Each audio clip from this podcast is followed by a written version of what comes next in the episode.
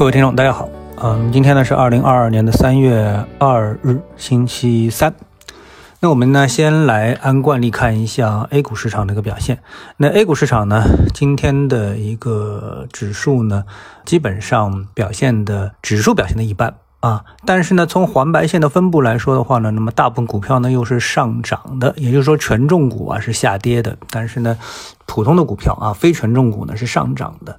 我们看到，比如说像这个创业板指数啊，它的白线今天呢指数是跌了。百分之一点七七啊，那上证指数呢只跌了百分之零点幺三啊，因为那个上证指数啊，它包含了绝大部分的股票啊，就是把这个股票啊，不管是大股票、小股票都包含在里面了啊，所以说呢，今天非权重股呢是上涨的。那么权重股的一个下跌，说明一个什么情况呢？只能说啊，这个在我们市场啊，在过去比较长的一到两年的时间当中，这个机构投资者啊抱团取暖。那现在呢，就是有一点受不了这个压力了，那纷纷的呢就开始脱离这个原来的这个抱团的这个阵营啊，开始做叛徒了啊，所以这部分的资金啊，它的这个平仓的压力非常的大，所以呢，导致我们看到盘面的时候，时不时的就是这个权重股指数啊在下跌，但是呢，那些原来这个公募基金啊、机构投资者看不上的。这些进不了啊，这个抱团取暖的这个行列的这些票呢，现在呢受到了市场的青睐。所以这个市场啊，我们说这个缺不缺资金？总体上我认为还是缺资金。但是资金缺在哪里呢？缺这个给公募基金接盘的这个资金。那这个呢，我觉得就是目前的 A 股市场所碰到的最大的一个问题。短期内呢，可能市场啊主要还是以盘整为主。当然，我们所有的投资者的这个目光啊，主要还是集中在俄乌的这场战争之上。那么今天呢，嗯，就有这个朋友呢就问我啊，这个现在到底怎么来看这个战争？其实这个命题啊非常大。啊，但是它经过几个小的问题的这个拆分之后呢，那我发现啊，它可能是这样一个问题，就比如说大家非常关心俄罗斯它这个核弹威胁啊，核威胁到底会不会成功？那我今天就跟一个朋友说了，我说现在啊，这个交易啊，什么交易都能做，但是唯一一个不确定的因素就是俄罗斯会不会扔核弹。那那么一扔核弹呢，市场肯定是大震啊，肯定是先跌。跌了之后再说，大家要看一看啊，这个欧美啊对这个核弹它到底怎怎么样应付？这是大家从来没有碰见到过的一件事情啊，对不对？所以呢，除了这个之外呢，我说市场的其他的方面啊，其实大家都能够啊平稳的过渡，因为人是能够给自己一个解释的啊，给一个台阶的。啊，比如说大家现在对乌克兰的这个抵抗的能力啊非常有信心，但是从今天的全球的市场的表现来看的话，特别是美国的这个指数啊，股指期货啊，它这个缓慢下行的表现来看的话呢，那么对这个乌克兰能不能守住啊，似乎啊又没有信心了。我觉得这个是市场给我们给出的一个最重要的一个信号。那么，当普通人啊把这个眼光啊聚焦在是这个战场上啊，也就是血肉横飞的这个战场上啊，以大炮啊，以这个啊枪炮为主的这个市场上，但是呢，我们作为投资者可能会换一个角度来看，最惨烈的市场可能啊并不是真刀真枪的市场，而是什么呢？是金融市场。为什么说呢？因为在这个金融市场上面，我们可以看到，欧美啊实际上已经是把这个。金融核弹扔在了俄罗斯的脑袋上面。那么大家都知道，比如说一个 SWIFT 系统，这个已经扔过去了，对不对？那么直接呢，就让俄罗斯啊隔离到了这个欧美的银行的结算体系之外，让这个俄罗斯在海外的钱回不来，在里面的钱花不掉啊，这个有钱花不掉，有货买不了啊，这个自己的货也卖不掉啊。总而言之呢，这个就被这个冻住了啊，就被冻住了。然后呢，呃，这个所谓俄罗斯还很有钱，还是有几万亿美元，那就变成了一纸空文啊。那个你总不见得用集装箱把现金啊一箱一箱的往外运，对不对？运出去别人也不要。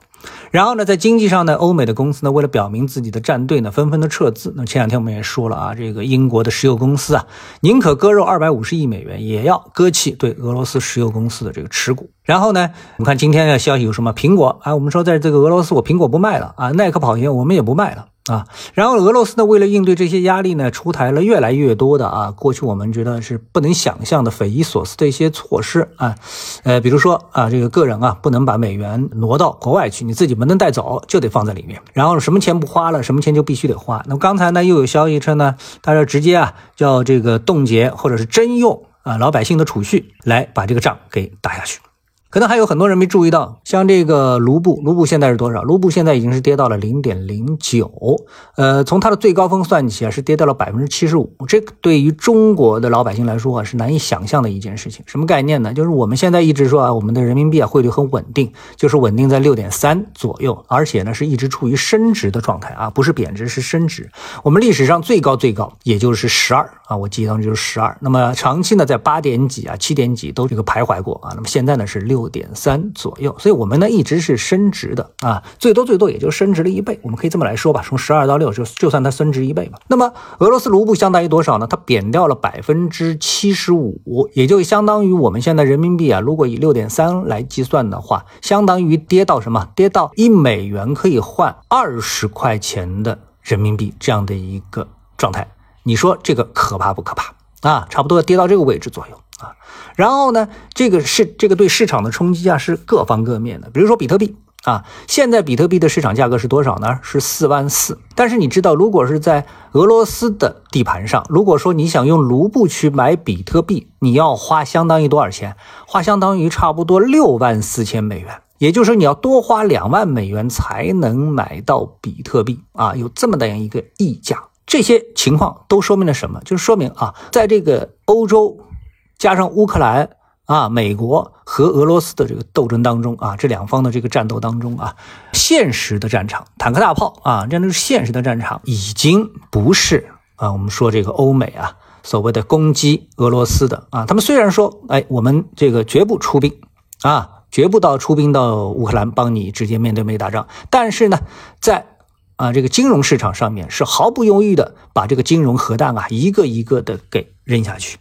那么以此呢，对整个的我们说市场啊，对整个的这个世界，我们说世界各方面的资本、各方面的资产都产生了非常大的一个影响。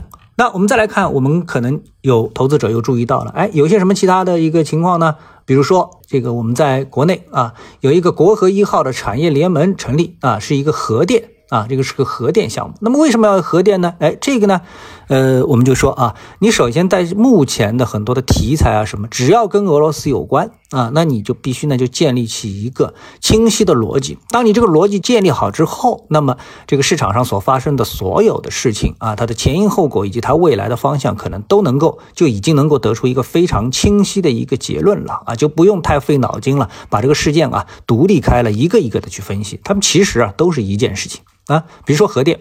为什么又要发展核电？为什么说这个？我们说啊，我认为，比如说，我认为啊，这个欧美啊，特别是欧洲之前啊，放弃核电是大错特错啊。为什么呢？因为我们看历史的话，我们就可以看到啊，这个福岛核电之后，这个德国呢，它这个选择放弃核电，然后呢，把自己的能源的命脉交给了俄罗斯。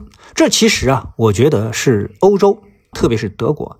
表现出的对俄罗斯最大的一种信任，你看，哎，兄弟，我信任你。啊，这个我最需要的能源就交给你了，啊，这是一种信任，对吧？但是呢，从这次的俄乌危机来看的话呢，那么德国呢辜负了这种信任，他把这个呢反过来就作为对整个欧洲的一个威胁。